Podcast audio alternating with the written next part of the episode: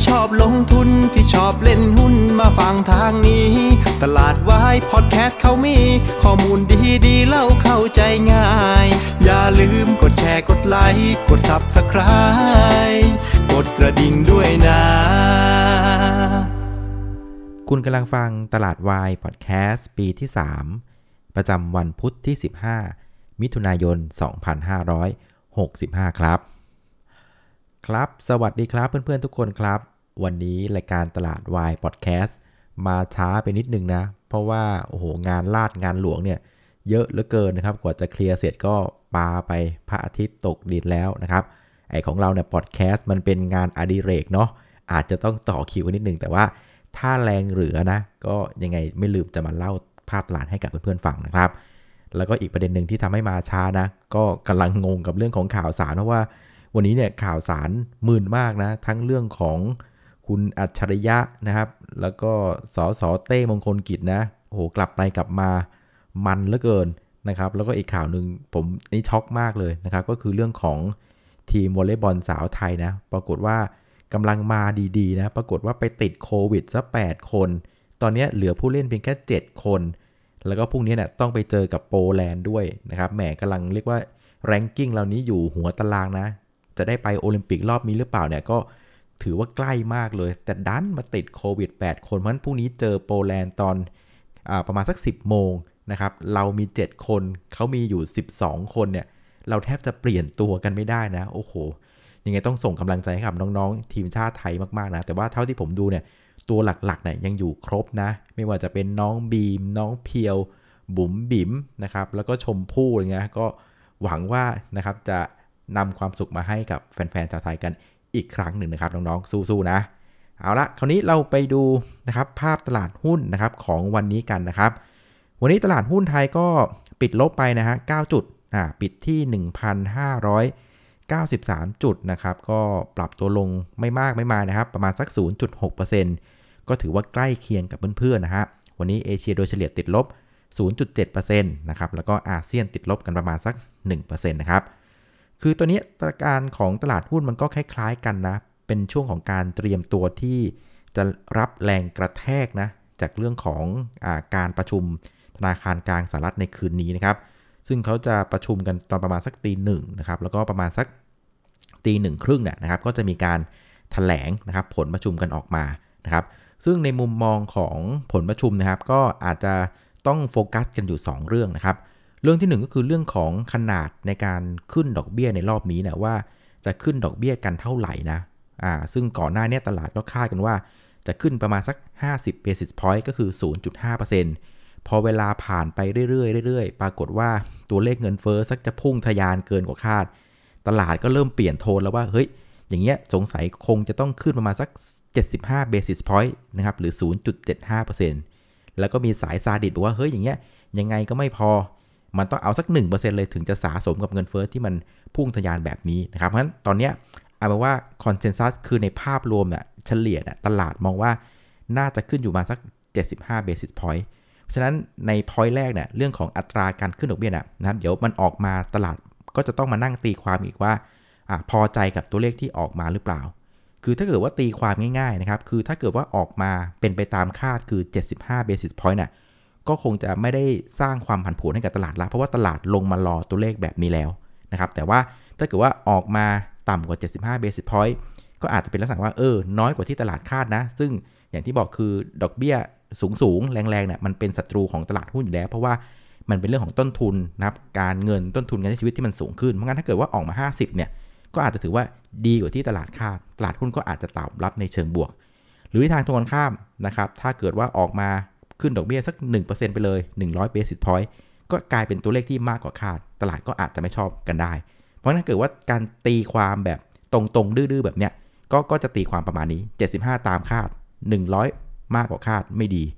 50อ่าถือว่าดีกว่าคาดนะครับตลาดน่าจะชอบนะครับภาพอาจจะเป็นแบบนี้ถ้าเกิดว่าตีความแบบตรงๆนะ แต่ถ้าเกิดว่าตีความแบบ 2 ชั้นน่ะมันสามารถตีได้2ชั้นนะ เช่นสมมุติว่าถ้าเกิดออกมานะครับเพียงแค่ 50 basis point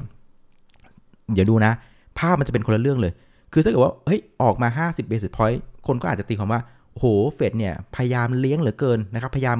กดดอกเบี้ยไว้ไม่ให้มันสูงเกินไปนะ กลัวจะไปชอกช้ำตลาด ถ้ากดวันนี้ไว้ 50 รอบหน้ามันก็เอาไม่อยู่ดี มันก็ต้องกลับไป 75สิอะไรประมาณนี้นะครับ ก็อาจจะเป็นภาพที่ตลาดไม่ชอบก็ได้ เห็นไหมคือตัวเลขเดียวกันอะ มันตีความได้หลายแบบมาก ไอ้แบบแรกคือ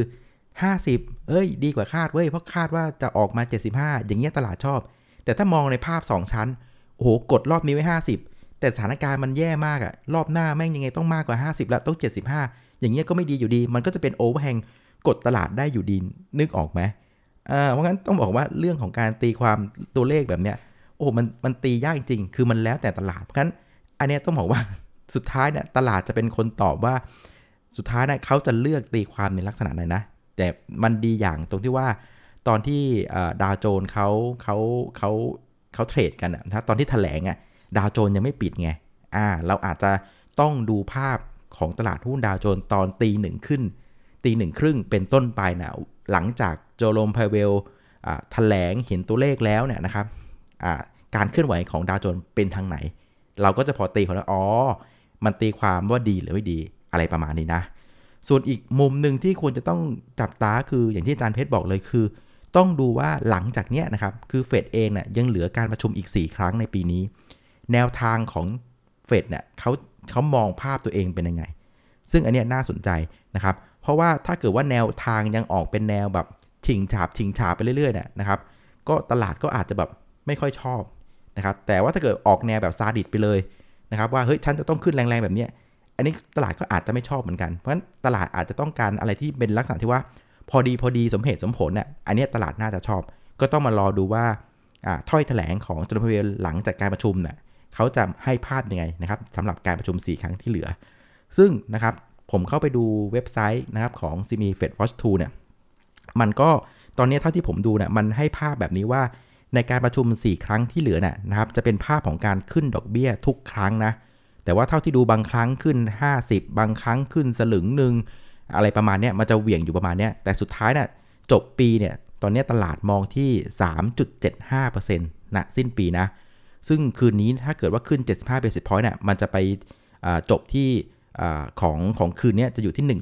1.75 นะครับ แล้วก็สิ้นปีเนี่ยจะไปจบที่ 3.75 ตอนนี้ภาพมันเป็นประมาณนี้นะ ก็เดี๋ยวมาดูว่ามุมมองของประธานเฟดรอบนี้จะเป็นยังไงนะครับ แต่ว่า สรุปแล้วเนะ่ยในภาพรวมสิ่งที่เราเห็นของตลาดหุ้นวันนี้มันก็เป็นอาการที่ว่านักลงทุนนะครับเพิ่มเงินสดในมือแค่นั้นเองนะครับเพราะฉะนั้นอันนี้มันเป็นการเรียกว่าตอกย้ำเลยว่าจริง ๆ แล้วนะครับจะขึ้นดอกเบี้ยเท่าไหร่อะไรก็แล้วแต่นะครับหุ้นจะลงอะไรเท่าไหร่ก็แล้วแต่ แต่สิ่งที่นักลงทุนน่ะนะพยายามที่จะทำคือ ลงเท่าไหร่ไม่ว่าสำคัญอยู่ที่ว่ามีกระสุนมากพอให้สู้หรือเปล่า นะครับเราก็เลยเห็นภาพที่ในช่วงตั้งแต่วันจันทร์อย่างที่ผมเล่าให้ฟังในตลาดวายพอดแคสต์ weekend ใช่ไหมว่าสิ่งที่เราจะเห็นในช่วง 2 วันแรกนะมันคือการปรับพอร์ตแน่นอนนะครับในเรื่องของตัวเลขเงินเฟ้อที่มันออกมามากกว่าคาด มันเป็นความเสี่ยงใหม่ที่มากกว่าที่ประเมินไว้นะครับแล้วมันจะมีอีเวนต์ใหญ่ในวันพุธนะฮะตอนกลางคืน เพราะฉะนั้นสิ่งที่เราจะเห็นในต้นสัปดาห์คือการปรับพอร์ต เพื่อเพิ่มเงินสดในมือให้มากที่สุด เพื่อให้เข้าไปสู่ concept ว่า ลงเท่าไหร่กูไม่ว่าหรอก แต่ กูต้องมีกระสิกระสุนพอที่จะสู้กับตลาดหุ้นในรอบนี้นะ ภาพมันก็เป็นประมาณนี้นะครับ คราวนี้เราไปดูการเคลื่อนไหวของตลาดหุ้นเป็นไงบ้างนะครับ การรับมือในวันนี้นะฮะ ตอนเช้าเนี่ยก็เปิดกระโดดเบาๆนะ เพียงแค่ประมาณสัก 2 จุดนะครับ แล้วจากนั้นภายใน 30 นาที ก็ลงไปเล่นแดนลบหมดเลยนะครับ ก็ไม่ได้แปลกอะไรนะครับ เป็นสิ่งที่คาดหมายไว้อยู่แล้ว แต่ว่าถ้าไปดูเรื่องเรื่องเรื่องไม่ดีของวันนี้เนี่ยนะมองเห็นอยู่ 3 เรื่อง เรื่องที่ 1 ในเชิงของโครงสร้างการเคลื่อนไหวนะครับ คือเซตอินดี x ตรงเนี้ย ไปทำนิวโลไงจุดต่ำสุดใหม่วันนี้อยู่ที่ 1589 โลเมื่อวานอยู่ที่ 1590 อันนี้ดูไม่ดีหนึ่งเรื่องนะครับ จริงๆ ไม่ควรมีมี new low แต่พอมี new low ก็ก็ทำให้ภาพมันดูไม่สวย แต่ว่าถามว่ามัน new low แบบน่าเกลียดไหมมันก็ไม่ได้น่าเกลียดมากเพราะมัน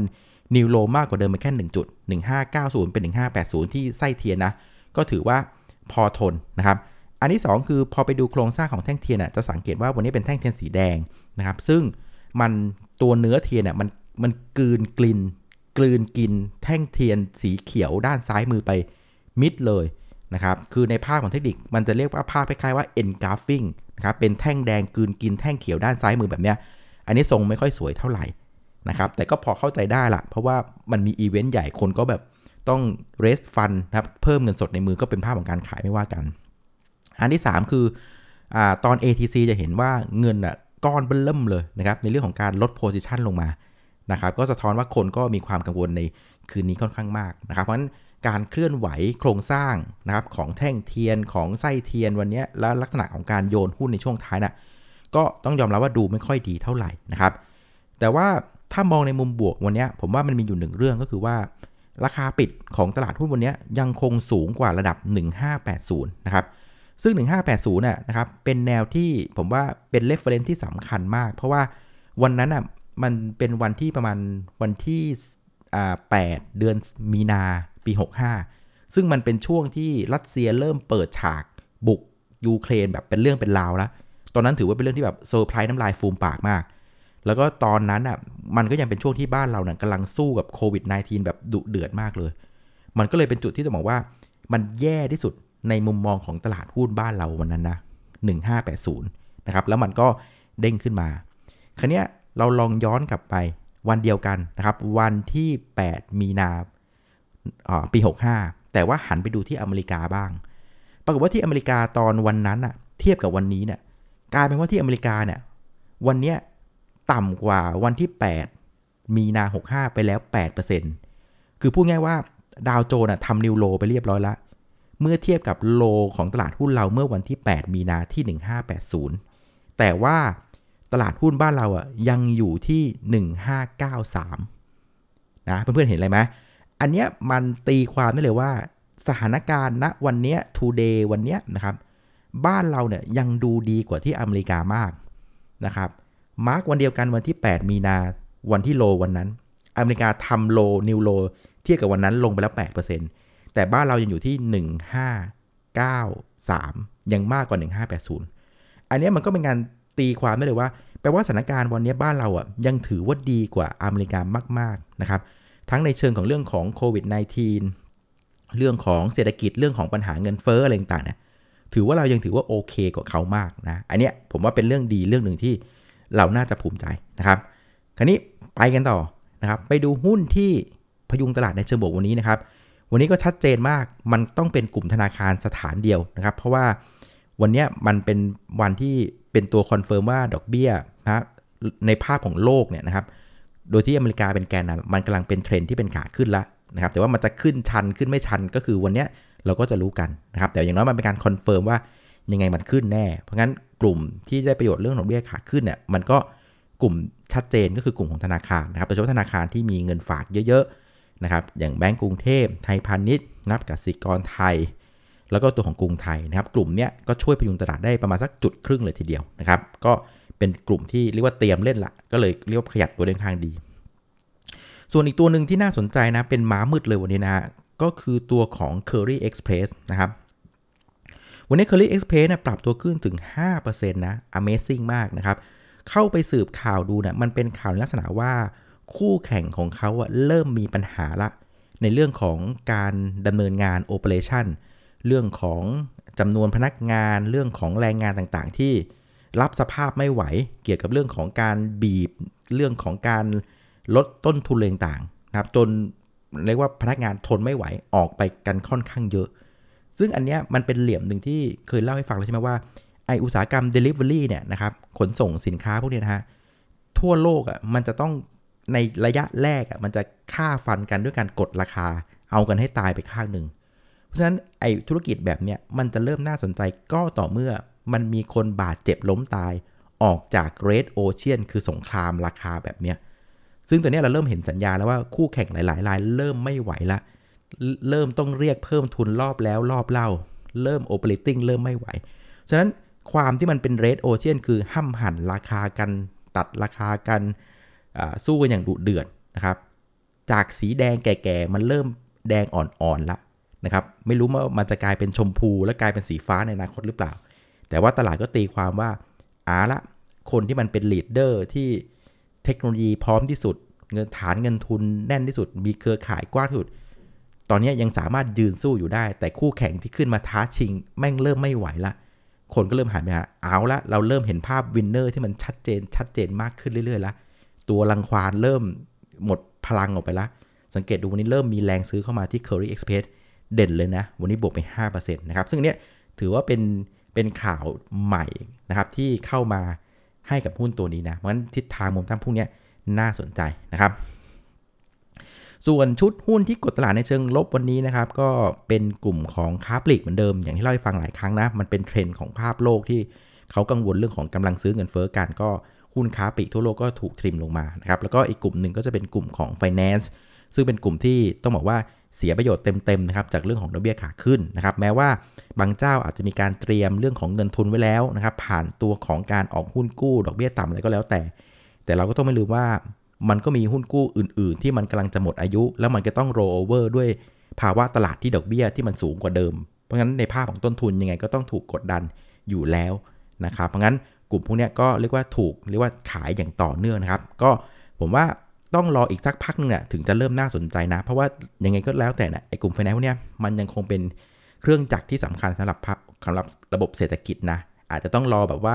จังหวะเรื่องของการเร่งขึ้นดอกเบี้ยมันเริ่มผ่อนผ่อนคันเร่งเนี่ยไอ้พวกเนี้ยถึงจะเริ่มน่าสนใจอีกรอบหนึ่งนะครับ เพราะฉะนั้นสรุปในภาพรวมวันนี้เนี่ยตลาดเนี่ยนะครับ ก็หุ้นที่เล่นเนี่ยก็จะเป็นเล่นหุ้นที่ กำลังจะได้ประโยชน์กับดอกเบี้ยขาขึ้นนะครับ แล้วก็เล่นไปตามหุ้นที่มีอีเวนต์ส่วนตัวอะไรที่มันเป็น overhang แล้วมันมันถูกคลี่คลายออกไปเนี่ยมันก็จากเริ่มขยับได้ดีขึ้นนะคล้ายๆกับในเคสของเคอรี่เป็นต้นนะครับ ส่วนผู้เล่นตลาดวันนี้เนี่ยก็ทุกคนผมว่าอยู่ในโหมดที่พร้อมหมดแล้วนะครับ กองทุนซื้อไป 600 กว่าล้านบาทนะครับพลิกจากขายมาเป็นซื้อ ส่วนฝรั่งก็ขายอีกนิดหน่อยนะครับ ประมาณสัก 2,400 ก็รวม 3 วันขายประมาณสัก 8,000 ล้าน มูลค่าซื้อขายก็อยู่ที่ 68,928นะก็เพิ่มขึ้นประมาณสัก8%นะครับสุดท้ายนะครับประเด็นจะส่งผลต่อตลาดหุ้นในวันพรุ่งนี้นะครับก็อย่างที่เราต้นรายการเนาะมันก็เป็นเรื่องของอการประชุมเฟดนี่แหละนะครับซึ่งผมว่าตอนนี้เราทำอะไรไม่ได้ละนะครับมันเป็นเรื่องของการเตรียมพร้อมเตรียมตัวละ ซึ่งก็ได้บอกแนวทางกันมาพอสมควรแล้วก็หวังว่านะครับจะเอาตัวรอดกันได้แล้วเดี๋ยวพรุ่งนี้เช้าเนี่ยเราก็ต้องมาตีความกันอีกทีว่าไอ้ภาพ ของตลาดเนี่ยมันมันควรจะไปทางไหนนะครับ แต่อย่างว่าอย่างที่ให้เหลี่ยมไว้อะคือเขาจะแถลงกันประมาณสักตีหนึ่งครึ่งนะครับก็ไปดูว่าหลังตีหนึ่งครึ่งเนี่ยการเคลื่อนไหวของดาวโจนส์มันเคลื่อนไหวยังไง อันนี้เราก็จะพอตีความได้นะครับ แต่ว่าบอททอมไลน์ของเรื่องนี้เนี่ยอยากจะสรุปอย่างหนึ่งคือว่า ประเทศไทยเนี่ยผมว่ายังอยู่ในสถานการณ์ที่ดีกว่าของอเมริกาค่อนข้างเยอะนะครับอย่างที่เล่าให้ฟังในเชิงของเหลี่ยมในเชิงของดัชนีณวันเดียวกันเทียบกันเนี่ย เรายังถือว่าทำได้ดีกว่าที่อเมริกาค่อนข้างเยอะนะครับ ซึ่งอาจจะต้องบอกว่าอาจจะเพราะเราเนี่ยเป็นประเทศเกษตรกรรมนะเออแล้วก็วิกฤตอาหารเราอาจจะไม่ได้รุนแรงมากเท่าเขานะครับ เรื่องของสถานการณ์คงคลังบ้านเรารัฐบาลเนี่ยนะครับ ก็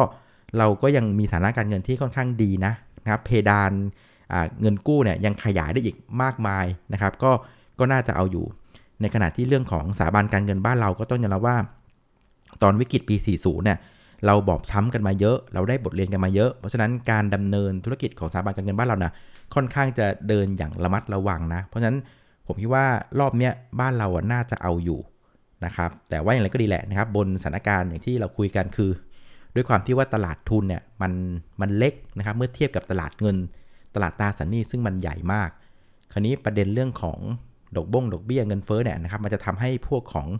ฟันฟลูเนี่ยมันจะมีการเคลื่อนย้ายอย่างหนักหน่วงนะครับ ระหว่างตราสารหนี้นะครับ ระหว่างตราสารทุนนะครับ ทั้งหมดเนี่ยคือตลาดเรียกว่าตลาดการเงินใช่ไหมมันจะมีการเคลื่อนย้ายระหว่างกันเพราะฉะนั้นจังหวะมันเคลื่อนย้ายเนี่ยเราเนี่ยถือว่าเป็น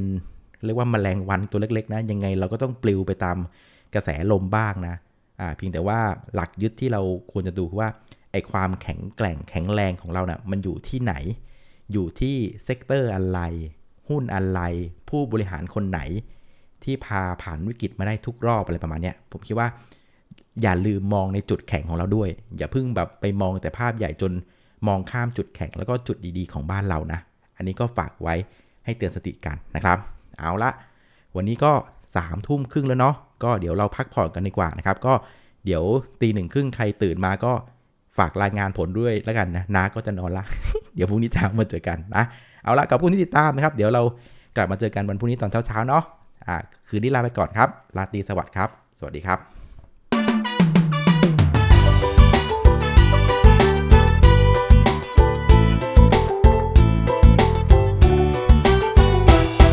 าากใครที่ชอบลงทุนที่ชอบเล่นหุ้นมาฟังทางนี้ ตลาดวายพอดแคสต์เขามี ข้อมูลดีๆเล่าเข้าใจง่าย อย่าลืมกดแชร์กดไลค์กด Subscribe กดกระดิ่งด้วยนะ